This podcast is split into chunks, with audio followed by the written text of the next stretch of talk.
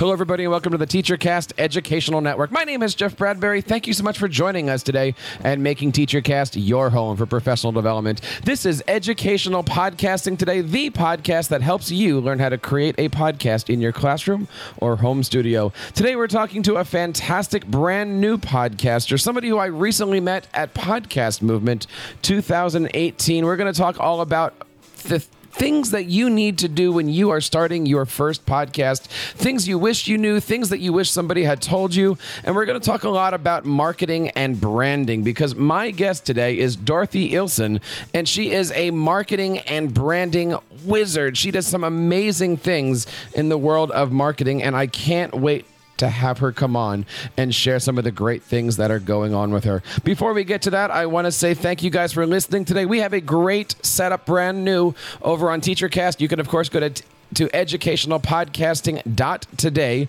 to find out all of our great resources on podcasting, WordPress web design, and we are up to now over 350 members of our brand new Facebook group that you can go over to teachercast.net and find out more information for. So check that out today. We would love to have you join the group.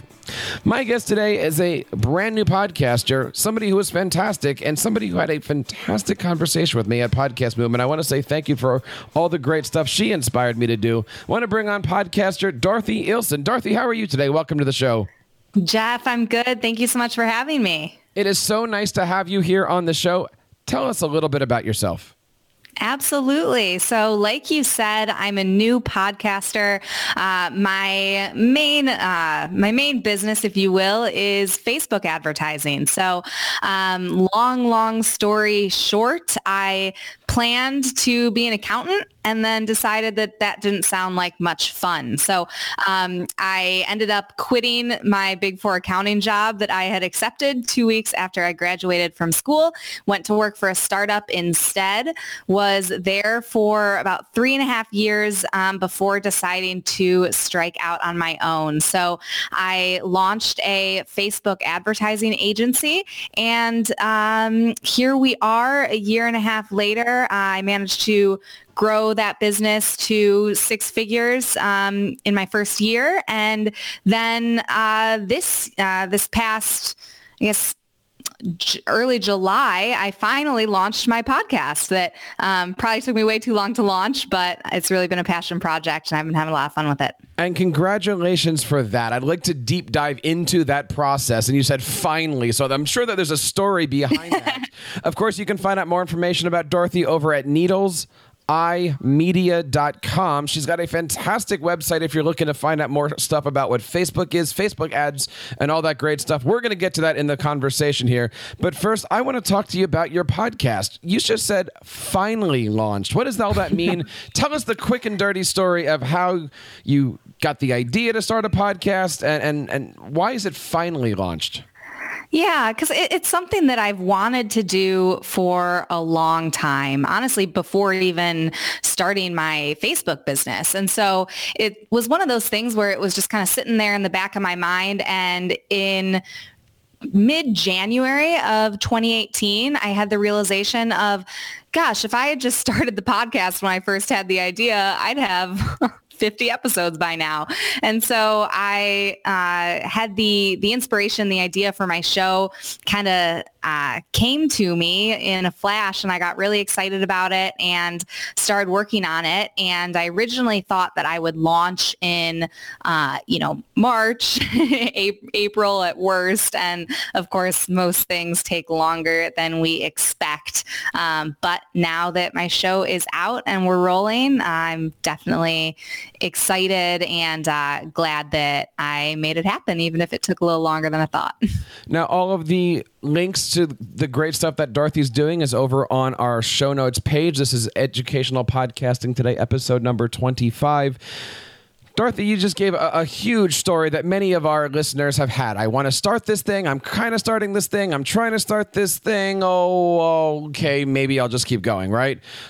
What was the one thing or several things that kind of held you back from just launching?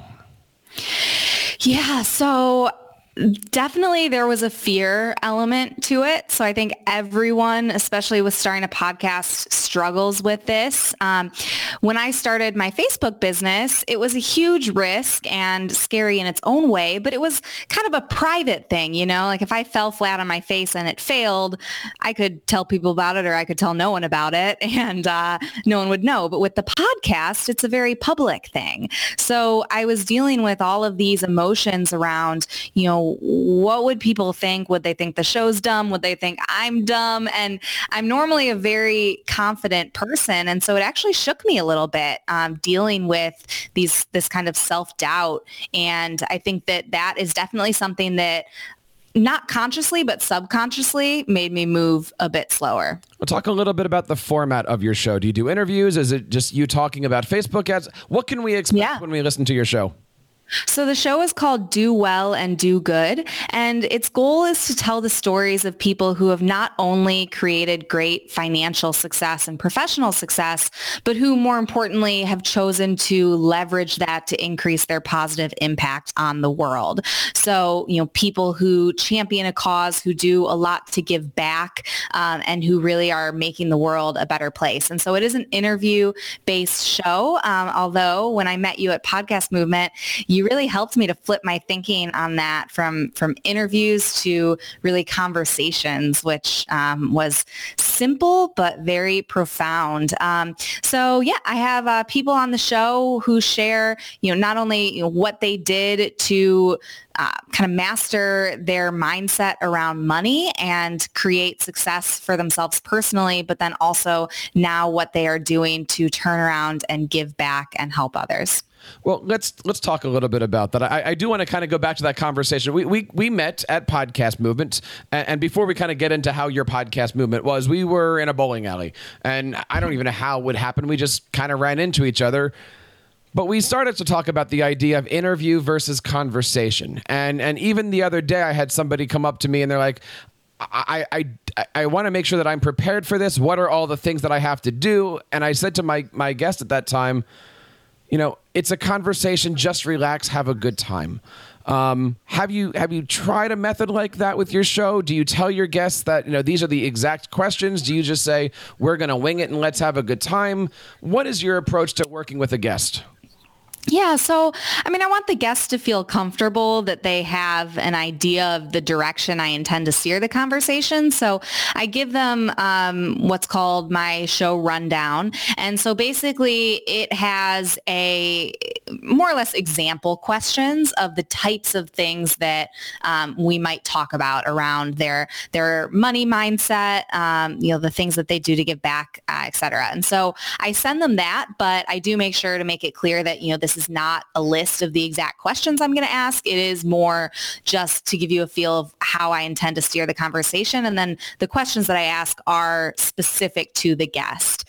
Now, I am a new podcaster, and so I do you know want to be over prepared rather than under prepared while i'm still kind of figuring this out and so um, what i have been doing is uh, really taking time to research the guest and then write down a, a big list of things that you know I would like to ask them about that I think would be interesting to bring up on the show. And then I have that in front of me when I'm doing the interviews, but I really let the conversation go, uh, you know, where it does naturally. And so it's more that that document is more there for me in case I have a situation where you know we come to uh, a, a point where the conversation kind of stops and I need somewhere else to take it. What's the best advice you've ever been given about your show? Mm, the best advice I've been given for my show, I think I would have to say that it's to to be grateful for even a single listener and to not focus so much. I think there's there's such a a tendency to get caught up in your download numbers and um, you know these these metrics that of course we all care about but at the end of the day a small audience that is engaged and really cares about you know what you're doing and the content you're putting out and is getting value from it you know, you'd rather have 10 people that listen to your show and love it and you know s- share it with the world and can't stop talking about it than to have, you know, 200 people who hit subscribe because you begged them to and now you're getting downloads but no one's actually hearing you. So, you know, the the focus needs to be on creating valuable content and if you're doing that, then the subscribers, the downloads, that will come. But if that's all you're focused on in the beginning, then it's going to be much more of an uphill battle and you might sacrifice great content in the process. All right, so I'm, I'm writing this down because this is good advice. Don't send your subscribe list links to your family reunion list. I, I got that now. Okay.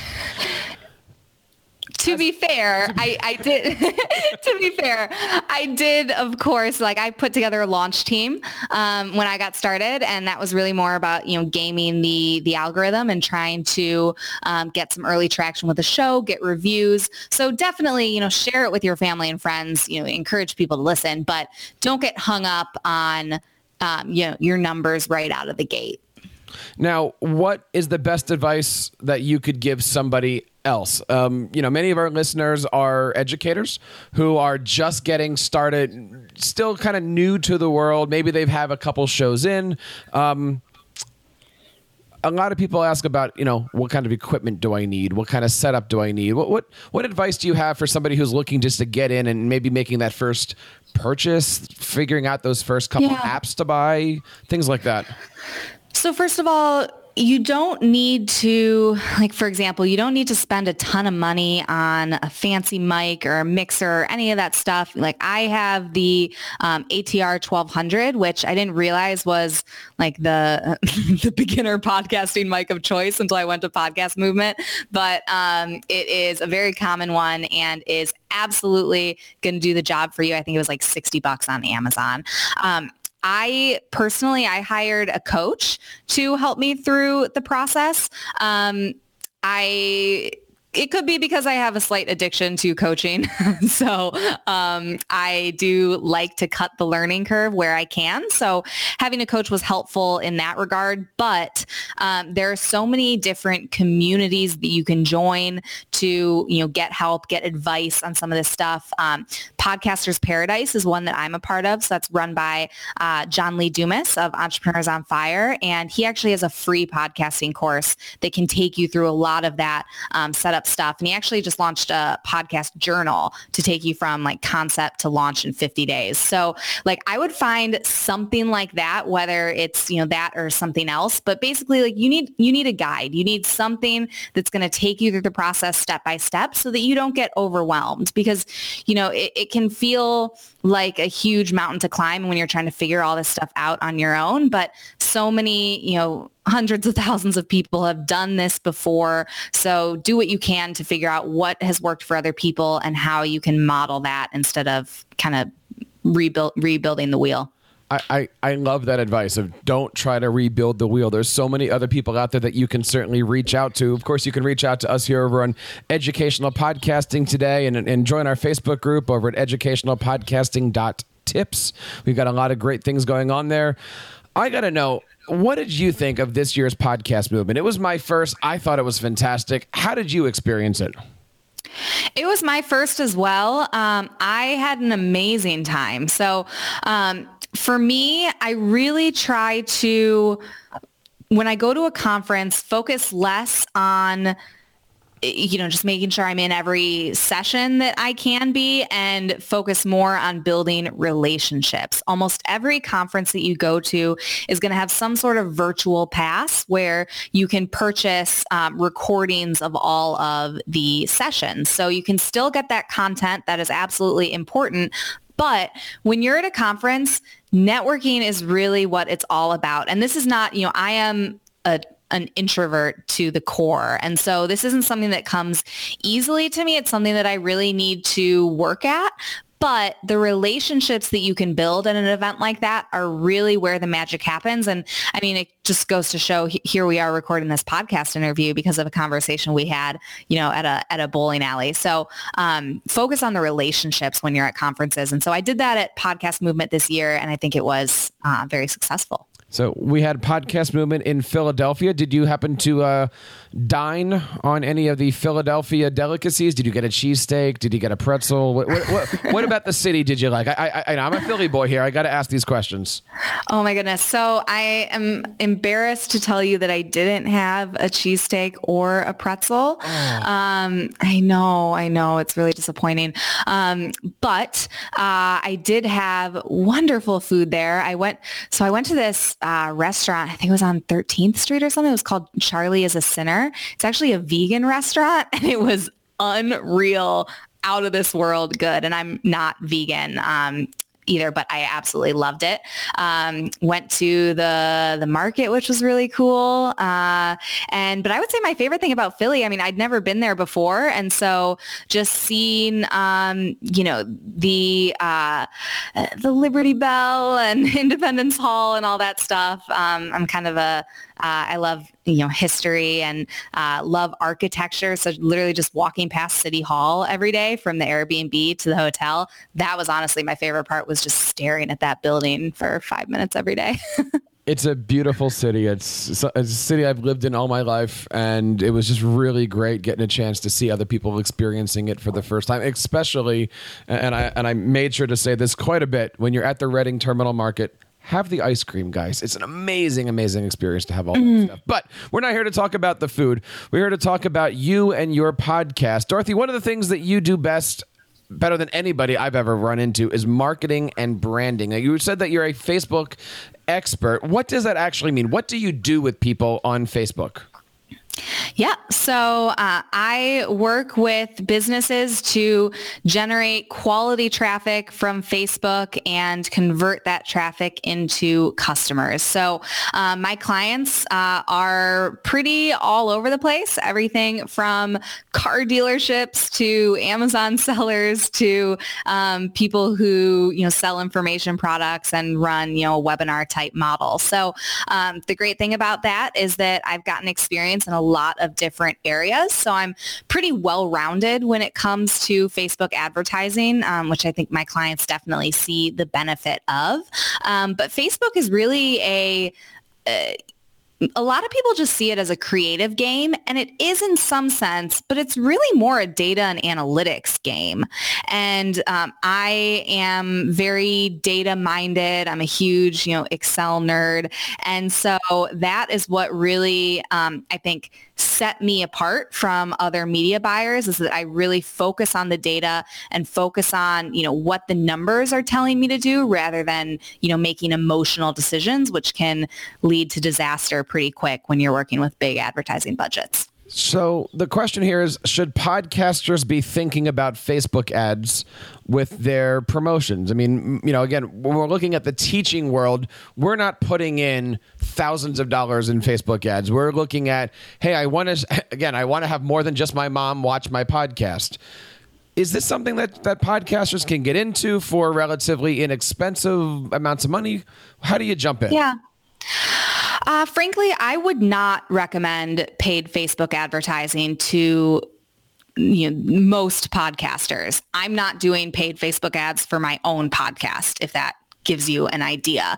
Um, to me, there, I would never run paid traffic at something that wasn't um, set up to monetize and liquidate that ad spend. And so, you know, I would say that there are definitely things that you should be doing organically on Facebook to grow your podcast, but paid ads is is not one most likely and, you know, in order to do it effectively, you would probably need to you know, hire someone like me to help you, which I just don't think makes sense um, for the typical podcast. So when do we start to look at Facebook ads? Is it when we're trying to sell an online course, when we're trying to boost our brand awareness? When do we start to think about this as a podcaster or even as a as a business owner? When you have something to sell you know, I mean, there are so many things that you can do to grow your audience organically. You know, if your goal is to get people listening to your podcast, then, you know, of course we can talk about different things you can do there.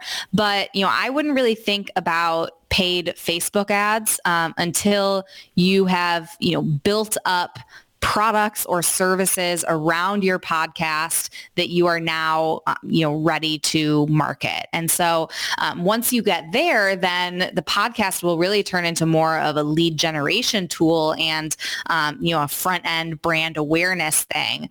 Um, but, you know, for most people, it's, it's going to be some time before they get there. You know, it's interesting. I, I, I went to podcast movement and I walked into the world where people were, as you just said, using their podcast as the lead magnet to do other things. And, you know, I've been doing this for seven years. I've never once looked at the podcast as a lead generation tool. Now, that's my fault. That's something I need to work on, right? Like, that's where I need your help. And I know many teachers out there, they're building podcasts to, to share their knowledge, to, to help out others. They're not thinking about this as listen to my show as a way to, I don't know, collect your email address to put you in a funnel, right? Should we be thinking about that or should we just be having fun podcasting? Look, I mean, if you're having fun podcasting, then I'm never going to tell someone that that's wrong in any way. It depends on what your goals are. But the way I see it is if you have a podcast, it's because you have a message that you want to share with the world. And if people think about what an incredible gift it is for someone to listen to your podcast, to take time out of their day to hear what you have to say. If you have someone who you know is is doing that week after week you know listening to your show you know engaging with you then there's a good chance that they want something that you have. They want knowledge that you have. Um, you know, they're interested in, you know, doing the things that you've done. And so you, it's almost it's your responsibility honestly to provide to your audience mm-hmm. everything that they are looking for to help them achieve the things that they want to achieve and so you know whatever your podcast is about you know there are assuredly you know products or services that you can create that are going to be of value to your audience and a lot of people who aren't you kind of in this world of marketing, like it can feel kind of almost a little dirty, like a little scummy, like, oh, I don't want to be trying to sell people on things. But if the reality is that you have something of value, you know, knowledge of value that you can share with people, it's your responsibility to share that. And it's your responsibility to ask for money in exchange. People don't value what they get for free. And that is so important. I will say it again. People don't value what they get for free. And so if you, you know, have say a topic that, you know, you are looking to teach people, sure, you can put out, you know, free ebooks, free courses and and just give all that information for free. When you create a free course, there's something that happens when when people get something for free. So, you know, say you, you know, promote on your podcast that you have this free course on XYZ and you know, you have people go, they opt into it. What's likely going to happen is that they will uh, get excited. They might, you know, watch the first video, consume the first lesson or whatever, but then they're probably not going to complete it. The reality is people don't value what they get for free. And so when someone invests in something, even if it's a low dollar amount, I mean, it doesn't need to be a thousand dollar course, you know, even if it's, you know, a hundred dollars or, or whatever it is, when someone invests something, they take it seriously. And so it is your duty to, you know, give people that and, and make sure that they're actually going to use the information that you're teaching to transform their lives, to increase increase their skills, you know, whatever it is that you're that you're teaching them. And so, yes, you should have, you know, free ebooks, lead magnets that are actually valuable. You know, you never want the stuff you give away for free on the front end to be, you know, low quality or low value. That stuff should be valuable, but you should also be putting content behind a paywall because if you really want people to, you know, actually implement what you're teaching them, they need to invest in it or they're never it's never going to happen happen. That is such good advice for anybody who's out there starting up, trying to get into the world of, of branding and into the world of marketing, into the world of podcasting. Dorothy, where can we find out more information about you and how do we get a hold of your podcast? Absolutely. So, uh, like you said, you can find my Facebook agency at needleseyemedia.com and my podcast at dowellanddogood.co. Um, so that is on iTunes, Stitcher, Google Play. If you want to find me, uh, I encourage you to connect with me on Facebook, Dorothy Ilson. Um, I have, uh, you can feel free to send me a friend request. I also have a business page where I uh, create some content for you that uh, hopefully you will enjoy. And I would love to hear from you. Now, before we let you go here, I want to talk about one topic that we, we did talk about there at that bowling alley. And I think this is important for everybody out there who's getting into podcasting or might have been podcasting for the last couple years. You recently launched. You're still recording episodes, I'm assuming, right? Yes. How do you see your show well let me let me back up for a second. How has your show evolved since the first episode? And how do you see your show evolving over the next weeks to months? Maybe after podcast movement but really how do you see your show evolving since day one? And how do you see it going over the next couple months here?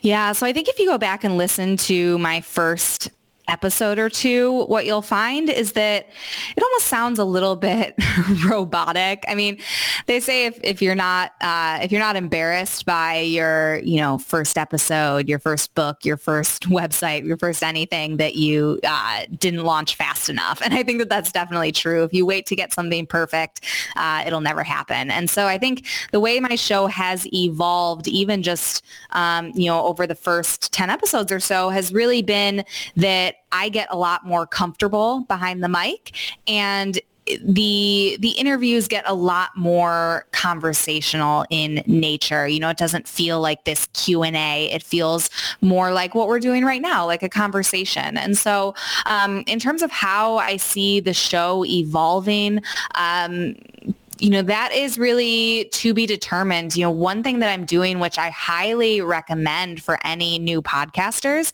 is setting up a way for your listeners to talk to you. So uh, I have a free Facebook community for listeners of my show. Uh, that's at dowellanddogood.co backslash Facebook.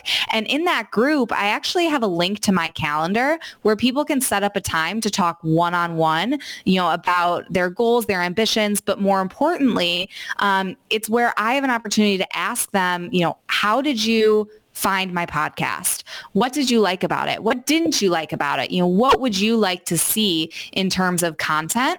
And getting that feedback is going to be what allows me to create what people actually want to hear. And so I think that's so important. And if you can create that relationship with the listeners of your show, yes, you know, it's true that that isn't scalable, but you need to do things that aren't scalable in order to get that traction and create a relationship with your audience. So it kind of goes back to what I said about appreciating every listener. So, you know, do things that don't scale, have those conversations, and you're going to get invaluable feedback on what your audience wants.